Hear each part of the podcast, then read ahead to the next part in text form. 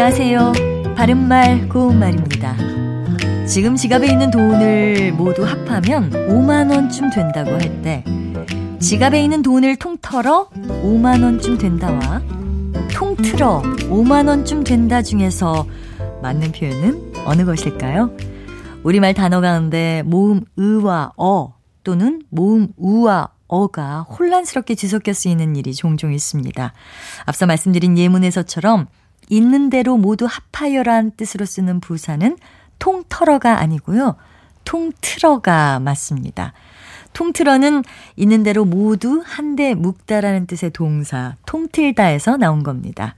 통털어로 잘못 사용하는 것은 아마도 미천을 털다란 표현에서처럼 자기가 가지고 있는 것을 남김없이 내다란 뜻으로 쓰는 동사 털다를 연상해서 나온 것이 아닌가 싶은데요. 통틀어가 맞습니다. 참고로 통틀어와 비슷하게 쓸 수 있는 고유어 부사로 도틀어와 도파니가 있습니다.